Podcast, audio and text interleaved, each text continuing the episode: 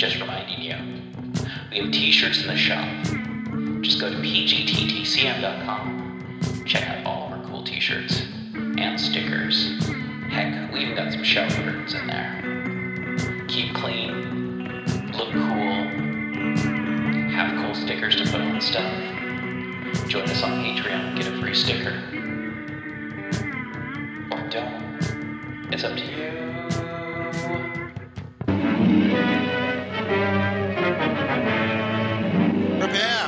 Spine tingling, nerve shattering podcast featuring all your favorite monsters. You won't believe your ears when you listen to Monster Kid Radio. Hear your host, Derek M. Koch, and his ever rotating stable of guests discuss your favorite classics and sometimes not so classic monster movies. Subscribe to Monster Kid Radio through iTunes or Stitcher, or visit monsterkidradio.net before the next weekly episode of Monster Kid Radio. Go through the archives for interviews with Sara Karloff, Victoria Price, and Joel Hodgson. Listen to discussions about movies like Creature from the Black Lagoon, Island of Terror, and King Kong. And don't forget convention coverage from Monster Bash and the H.P. Lovecraft Film Festival. Classic Monsters, Modern Talk, and the head of Rondo Hatton, only on Monster Kid Radio. This episode is brought to you by California Tea House. California Tea House is a family owned tea store where you can find some of the world's best loose leaf tea and organic herbal tea blends. Like a fine wine, there is no comparison between fine loose leaf and common broken leaf tea bags. So, yeah, no, check them out. Check them out. They have quite a bit of pretty awesome tea collections. I'm a huge fan of their white teas. Uh, they have a tea club that you can join, but you know, they've got green tea, black tea, white tea, oolong, that uh, rooibos, and herbal tea. They've also got teaware. So check out California Tea House in the show notes. Hey everyone, it's me, DB. New sponsor on the show, Glarry. Glarry offers a great price and better quality goods and services for music lovers. Are you looking for good prices, free shipping, 100% quality guarantee? Glarry's got you covered. Guitars, bass guitars, mandolins, They've got saxophones, trumpets, drums. They've got guitar cases, amplifiers, all the stuff that you need without having to break the bank. Inexpensive doesn't have to mean cheap. Check out the show notes to find more about Glarry. 20 watt amplifiers for under $50. Hard cases for your electric guitar for under 80. Guitars themselves for under $90. Come on, folks, check out the show notes. Get a Glarry. You're listening to KZOM, Oleander Public Radio. I, DB Spitzer, Informer Dave, here once again to talk to you about the Cthulhu mythos, its books, its monsters, its unfortunate human casualties, its timeline in general, and even its tangential bits, like the dreamlands or things of a weird nature that are Lovecraftian leaning. Once more we head into those dark woods, further feeling those malevolent forces upon us. Once again we walk down the lightless stone staircase in the middle of nowhere. You're listening to KZOM. Hey everyone, welcome back to People's Guide to the Cthulhu Mythos. It's one of our reading episodes. And we have a variety of people reading various ghost stories from various writers, such as H.P. Lovecraft, Edgar Allan Poe, Algernon Blackwood, and Charlotte Gilman, to name a few. So, most of these episodes are roughly about half an hour or more, and there's going to be two episodes per story. And yeah, that's what we've got going on. Some spooky stories for you to listen to with some cool, snary drums going on in the background. And yeah, not a whole bunch of noise to interrupt what's going on. So I hope you enjoy it. Some spooky stories. And if you are lucky enough at the very beginning of October, HP Lovecraft Film Festival, and there is also going to be a second HP Lovecraft Film Festival that's going to be less in person and more of a streaming thing. Check us out on there. Dave's got some stuff going on on that. I'm going to have some stuff going on on that. And also, I'd like to welcome our newest sponsor, Taza Chocolate, Stone Ground Chocolate. And you know what? This is super minimally processed. If you're like me and you have a bunch of food allergies, you can't do dairy, they have dairy free chocolates. They, they, they, use dairy alternatives, uh, minimally processed, of course, organic. I love them. You love them. Taza chocolates. They, they come in those discs that you can break up and put into hot beverages and stir up. Oh, I love it so much. Anyway, Oz. So why not I don't know, sit down with a nice warm beverage. We've got the tea that you can get, we've got the coffee you can get. I don't know, maybe microwave some psychedelic water, baby. Ghostly horror stories. Recording by Cliff Stone of Sydney, Australia. Story 15 The Tradition. The noises outside the little flat at first were very disconcerting after living in the country. They made sleep difficult. At the cottage in Sussex where the family had lived, night brought deep, comfortable silence, unless the wind was high when the pine trees round the duck pond made a sound like surf, or if the gale was from the southwest, the orchard roared a bit unpleasantly. But in London it was very different. Sleep was easier in the daytime than at night. For after nightfall, the rumble of the traffic became spasmodic instead of continuous. The motor horns startled like warnings of alarm. After comparative silence, the furious rushing of a taxicab touched the nerves. From dinner till 11 o'clock, the streets subsided gradually. Then came the army from theatres, parties, and late dinners, hurrying home to bed. The motor horns during this hour were lively and incessant, like bugles of a regiment moving into battle. The parents rarely retired until this attack was over. If quick about it, sleep was possible then before the flying of the night birds, an uncertain squadron, screamed half the street awake again. But these finally disposed of, a delightful hush settled down upon the neighbourhood, profounder far than any piece of the countryside. The deep rumble of the produce wagons coming into the big London markets from the farms, generally about 3 a.m., held no disturbing quality.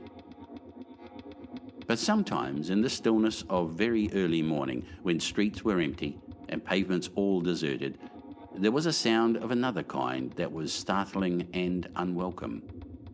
For it was ominous. It came with a clattering violence that made nerves quiver and forced the heart to pause and listen. A strange resonance was in it, a volume of sound, moreover, that was hardly justified by its cause. For it was hooves a horse swept hurrying up the deserted street and was close upon the building in a moment. It was audible suddenly, no gradual approach from a distance, but as though it turned a corner from soft ground that muffled the hooves onto the echoing hard paving that emphasized the dreadful clatter. Nor did it die away again when once the house was reached. It ceased as abruptly as it came. The hooves did not go away. It was the mother who heard them first and drew her husband's attention to their disagreeable quality. It is the mail vans, dear, he answered. They go at 4 a.m. to catch the early trains into the country. She looked up sharply as though something in his tone surprised her. But there's no sound of wheels, she said. And then, as he did not reply, she added gravely, You have heard it too, John. I can tell. I have, he said.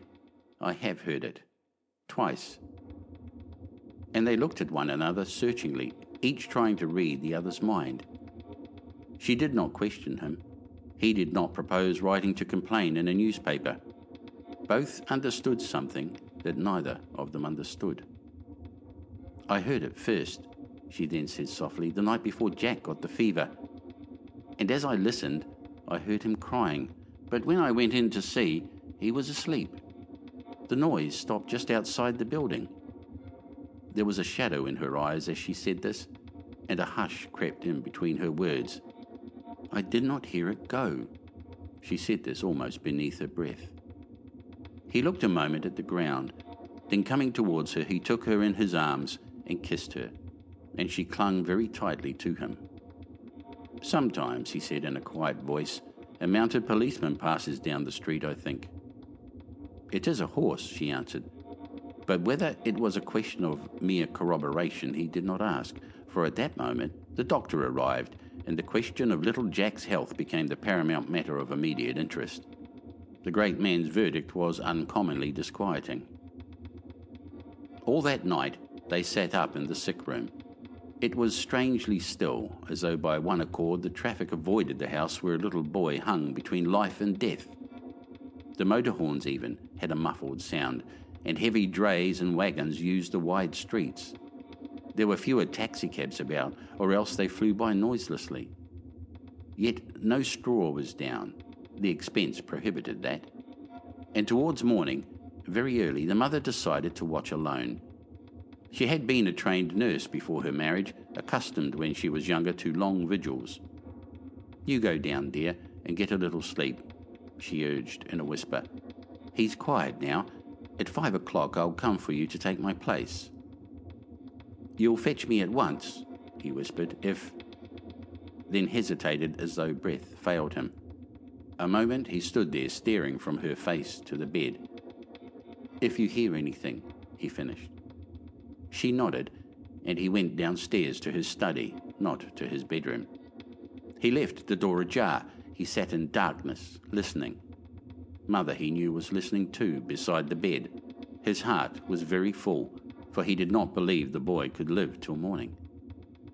The picture of the room was all the time before his eyes the shaded lamp, the table with the medicines, the little wasted figure beneath the blankets, and Mother close beside it, listening. He sat alert, ready to fly upstairs at the smallest cry. But no sound broke the stillness. The entire neighbourhood was silent. All London slept. He heard the clock strike three in the dining room at the end of the corridor. It was still enough for that. There was not even the heavy rumble of a single produce wagon, though usually they passed about this time on their way to Smithfield and Covent Garden markets. He waited, far too anxious to close his eyes. At four o'clock, he would go up and relieve her vigil. Four, he knew, was the time when life sinks to its slowest ebb. Then, in the middle of his reflections, thought stopped dead, and it seemed his heart stopped too. Far away, becoming nearer with extraordinary rapidity, a sharp, clear sound broke out of the surrounding stillness a horse's hooves. At first, it was so distant that it might have been almost on the high roads of the country. But the amazing speed with which it came closer and the sudden increase of the beating sound was such that by the time he turned his head, it seemed to have entered the street outside. It was within a hundred yards of the building. The next second, it was before the very door, and something in him blenched. He knew a moment's complete paralysis. The abrupt cessation of the heavy clatter was strangest of all. It came like lightning, it struck, it paused. It did not go away again.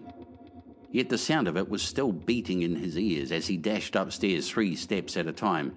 It seemed in the house as well, on the stairs behind him, in the little passageway, inside the very bedroom. It was an appalling sound.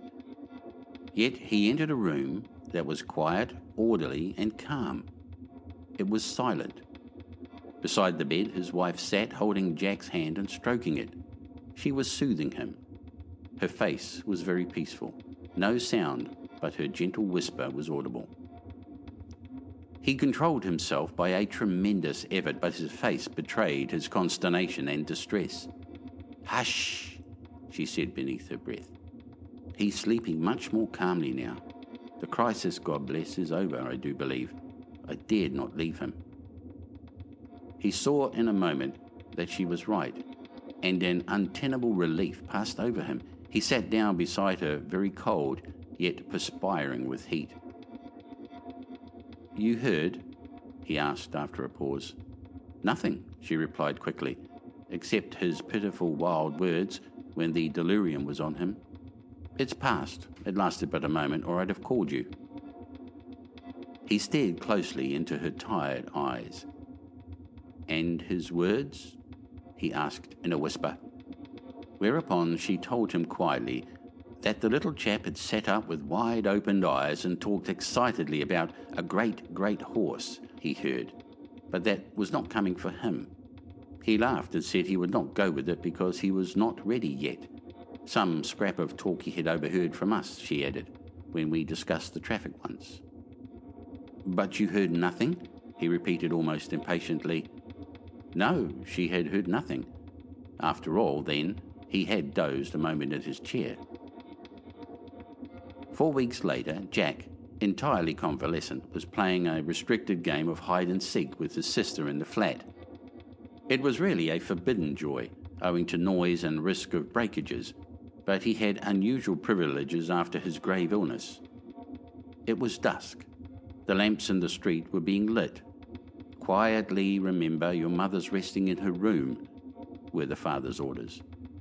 She had just returned from a week by the sea, recuperating from the strain of nursing for so many nights. The traffic rolled and boomed along the streets below. Jack, do come on and hide. It's your turn. I had last. But the boy was standing spellbound by the window, staring hard at something on the pavement. Sybil called and tugged in vain. Tears threatened. Jack would not budge. He declared he saw something. Oh, you're always seeing something. I wish you'd go and hide. It's only because you can't think of a good place, really. Look, he cried in a voice of wonder. And as he said it, his father rose quickly from his chair before the fire. Look, the child repeated with delight and excitement. It's a great big horse, and it's perfectly white all over. His sister joined him at the window. Where? Where? I can't see it. Oh, do show me. Their father was standing close behind them now. I heard it. He was whispering, but so low the children did not notice him. His face was the color of chalk. Straight in front of our door, stupid. Can't you see it? Oh, I do wish it had come for me. It's such a beauty. And he clapped his hands with pleasure and excitement. Quick, quick, it's going away again. But while the children stood half squabbling by the window, their father leaned over a sofa in the adjoining room, above a figure whose heart in sleep had quietly stopped its beating. The great white horse had come, but this time he had not only heard its wonderful arrival, he had also heard it go. It seemed he heard the awful hooves beat down the sky far, far away, and very swiftly, dying into silence, finally up among the stars. End of the tradition.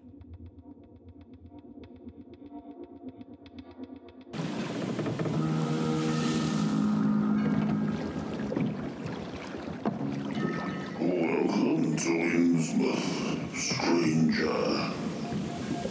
Hi, I'm Rob Whiten from the Innsmouth Book Club. Join me and my fellow guide John Chadwick as we take you on a fortnightly tour of Innsmouth. We visit places such as the Picture House, the library, and Innsmouth Museum to discuss all aspects of weird fiction, whether it be book, film, music, TV, or art. As well as that, we stop over at the Gilman House to have a chat with a resident guest. That includes authors, artists, musicians, in fact, Lovecraftian creatives of all types. You can find our free shows on Patreon, and there you can also sign up as a patron, which brings you bonus content, plus a monthly PDF copy of Innsmouth News, which features articles, author spotlights, all the latest news and reviews, and more. You can find us at patreon.com forward slash Innsmouth BC. We hope to see you soon because remember, Innsmouth isn't just a place, it's a state of mind.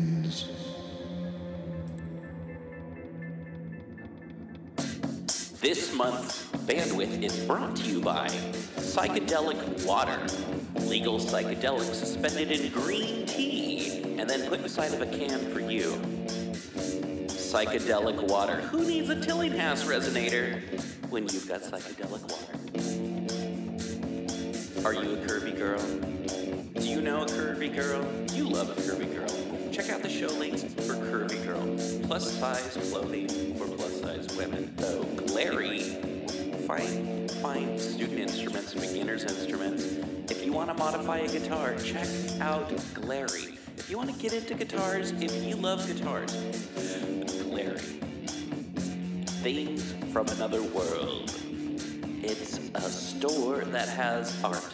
It has toys. It has comics, graphic novels. It is the place if you like that kind of stuff. Dave and I have talked about in the show before they were ever a sponsor.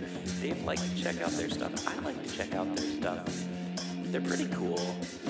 Toys, art, graphic design, not graphic design, graphic novels for you. Things from another world.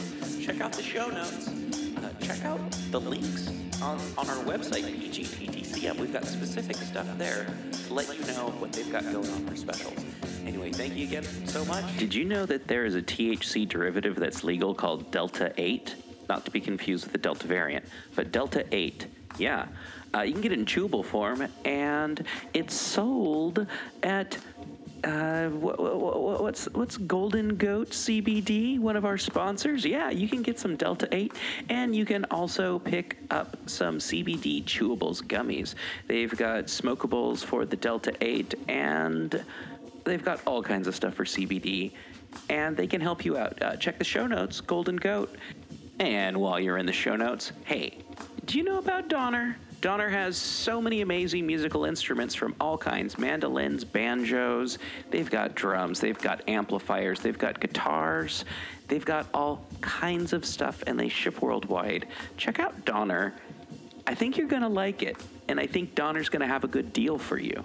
So I, I love their electric guitars. A lot of the music that I perform for the show is either on one brand or it's on a Donner. So check out Donner and check out some savings. All right. Thank you once again for listening to People's Guide to the Cthulhu Mythos. You can help show your support by going to the show notes and following any of the links that'll tell you how to support the show and how to support our guests. And thank you to all of our guests who you can find in the show notes. Rate, review, subscribe, and remember, patrons get priority access to asking us questions, suggesting topics, even, I don't know, uh, submitting stuff. Actually, you don't have to be a patron to submit anything.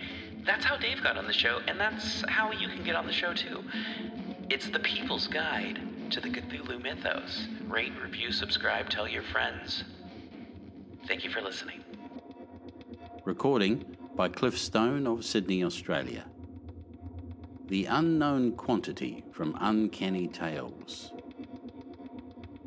Professor William James Maynard was in a singularly happy and contented mood as he strolled down the high street after a long and satisfactory interview with the solicitor to his late cousin, whose sole heir he was.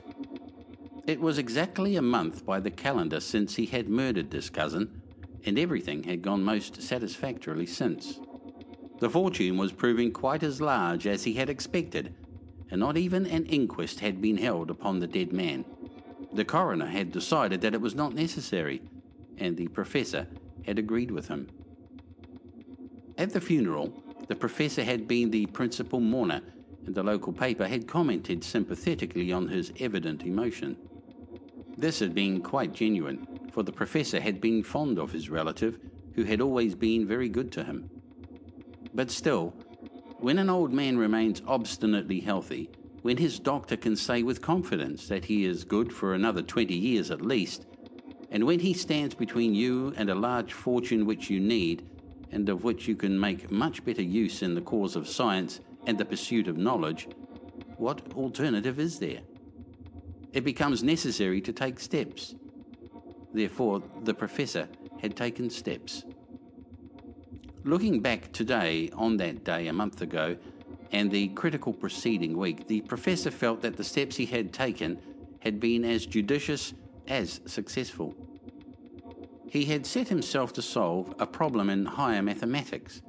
He had found it easier to solve than many he was obliged to grapple with in the course of his studies.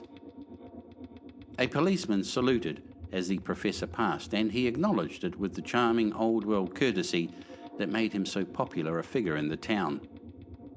Across the way was the doctor who had certified the cause of death. The professor, passing benevolently on, was glad he had now enough money to carry out his projects. he would be able to publish at once his great work on the secondary variation of the differential calculus that hitherto had languished in manuscript. It would make a sensation, he thought. There was more than one generally accepted theory he had challenged or contradicted in it. And he would put in hand at once his great, his long projected work, A History of the Higher Mathematics. It would take 20 years to complete, it would cost £20,000 or more, and it would breathe into mathematics the new, vivid life that Bergson's works have breathed into metaphysics. The professor thought very kindly of the dead cousin whose money would provide for this great work. He wished greatly the dead man could know to what high use his fortune was designed. Coming towards him, he saw the wife of the vicar of his parish. The professor was a regular churchgoer. The vicar's wife saw him too and beamed.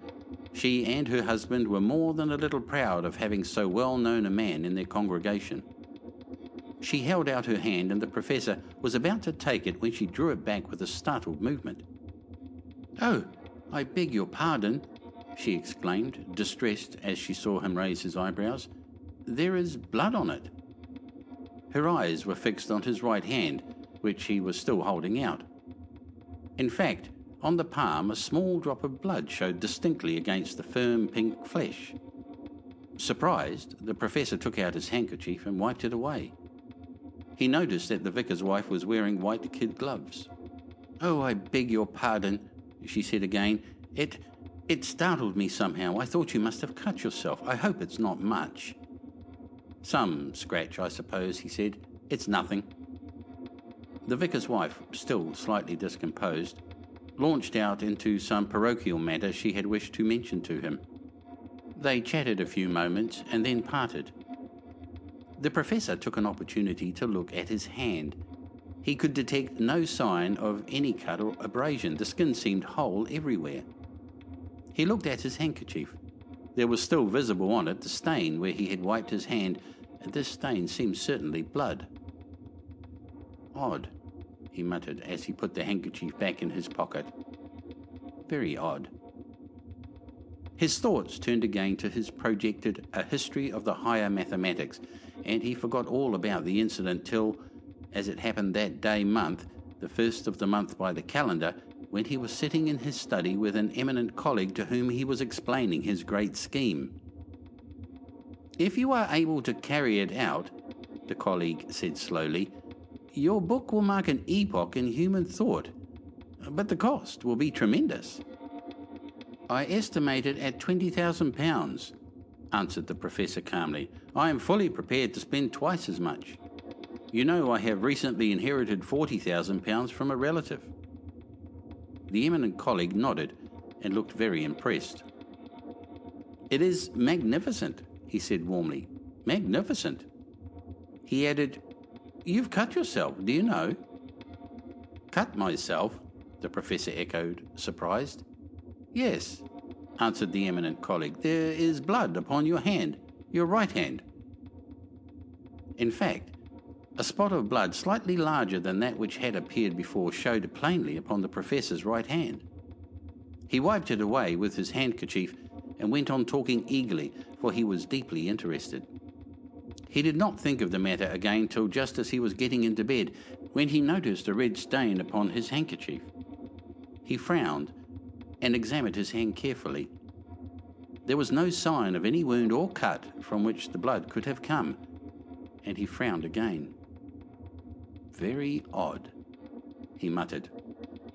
A calendar hanging on the wall reminded him that it was the first of the month. The days passed, the incident faded from his memory, and four weeks later he came down one morning to breakfast in an unusually good temper. There was a certain theory he had worked on the night before he meant to write to a friend about.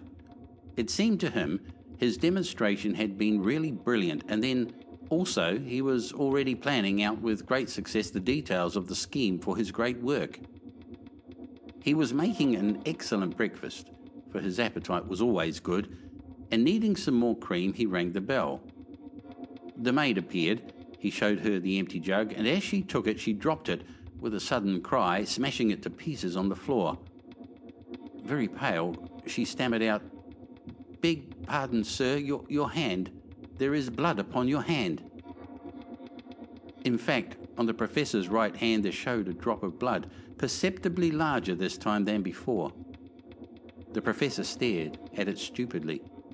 He was sure it had not been there a moment before, and he noticed by the heading of the newspaper at the side of his plate that this was the first of the month. With a hasty movement of his napkin, he wiped the drop of blood away. The maid, still apologizing, began to pick up the pieces of the jug she had broken, but the professor had no further appetite for his breakfast. He silenced her with a gesture, and leaving a piece of toast half eaten on his plate, he got up and went into his study. All this was trivial, absurd even, yet somehow it disturbed him. He got out a magnifying glass and examined his hand under it. There was nothing to account for the presence of the drop of blood he and the maid had seen. It occurred to him that he might have cut himself in shaving, but when he looked in the mirror, he could find no trace of even the slightest wound. He decided that, though he had not been aware of it, his nerves must be a little out of order. That was disconcerting. He had not taken his nerves into consideration for the simple reason that he had never known that he possessed any.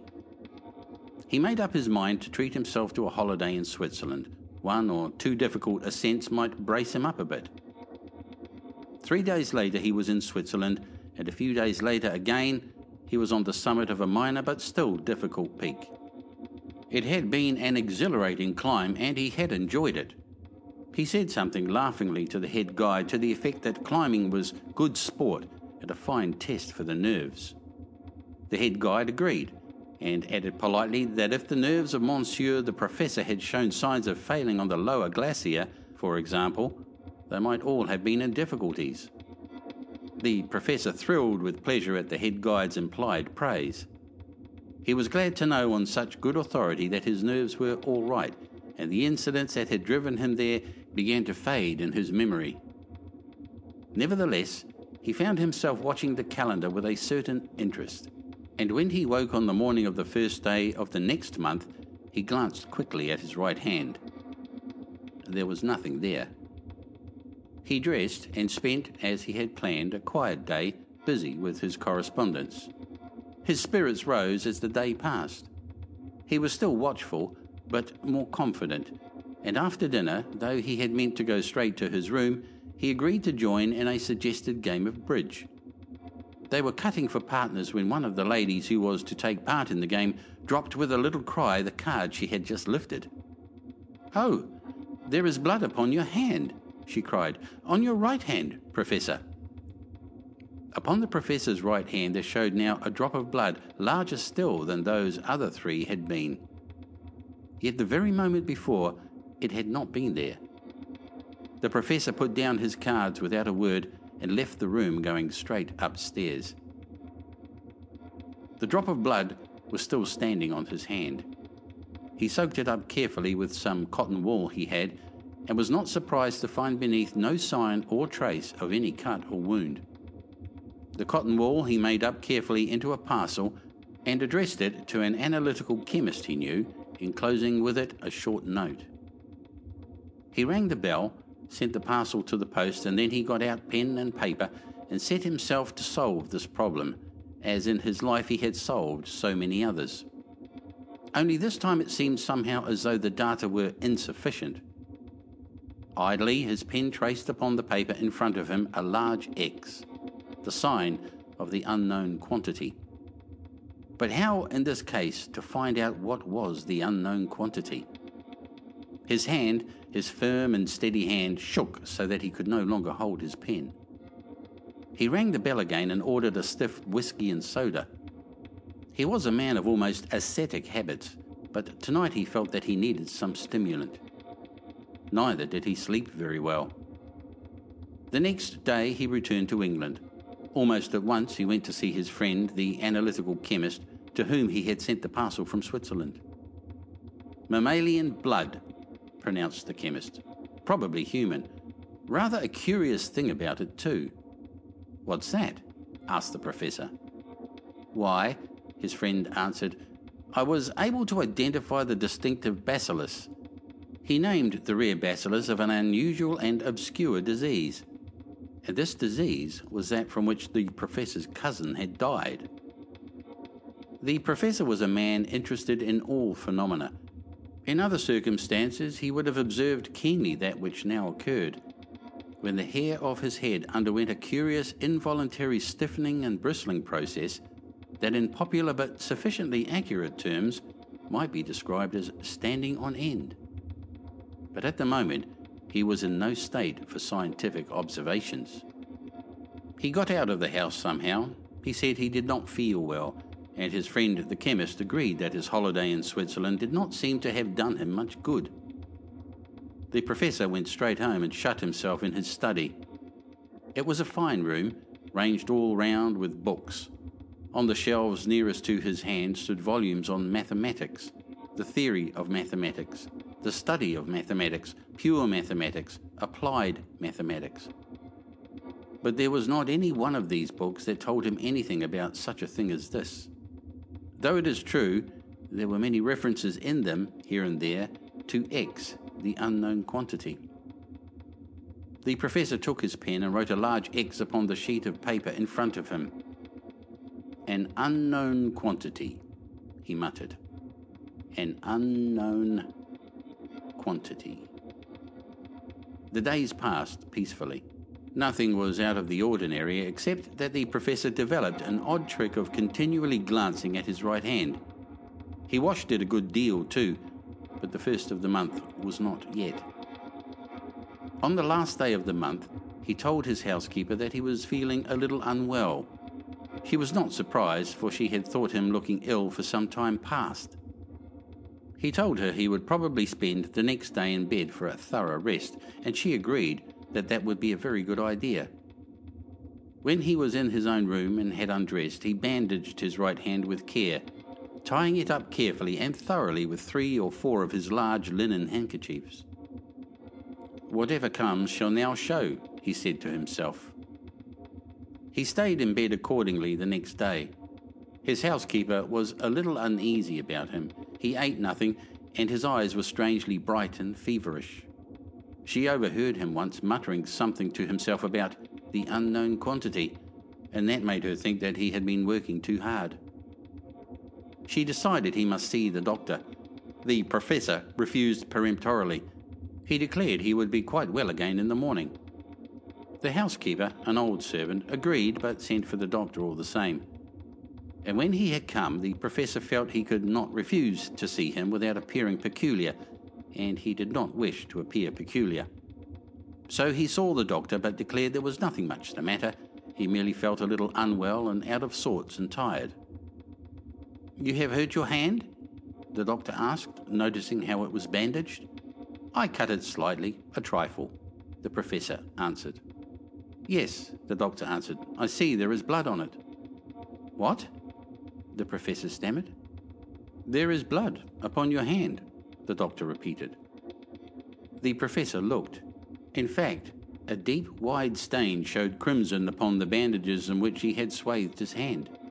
Yet he knew that the moment before the linen had been fair and white and clean. It is nothing, he said quickly, hiding his hand beneath the bedclothes. The doctor, a little puzzled, took his leave, but had not gone ten yards when the housekeeper flew screaming after him. It seemed she had heard a fall, and when she had gone into the professor's bedroom, she had found him lying there dead upon the hearthrug. There was a razor in his hand, and there was a ghastly gash across his throat. The doctor went back at a run, but there was nothing he or any man could do. One thing he noticed with curiosity was that the bandage had been torn away from the dead man's hand, and that, oddly enough, there seemed to be on the hand no sign of any cut or wound. There was a large solitary drop of blood on the palm at the root of the thumb, but of course that was no great wonder, for the wound the dead man had dealt himself had bled freely. Apparently, death had not been quite instantaneous, for with a last effort the professor seemed to have traced an X upon the floor in his own blood with his forefinger. The doctor mentioned this at the inquest. The coroner had decided at once that in this case an inquest was certainly necessary and he suggested that it showed The professor had worked too hard and was suffering from overwork, which had disturbed his mental balance. The coroner took the same view, and in his short address to the jury, adduced the incident as proof of a passing mental disturbance. Very probably, said the coroner, there was some problem that had worried him, and that he was still endeavouring to work out. As you are aware, gentlemen, the sign X is used to symbolise the unknown quantity. An appropriate verdict was accordingly returned, and the professor was duly interred in the same family vault as that in which so short a time previously his cousin had been laid to rest.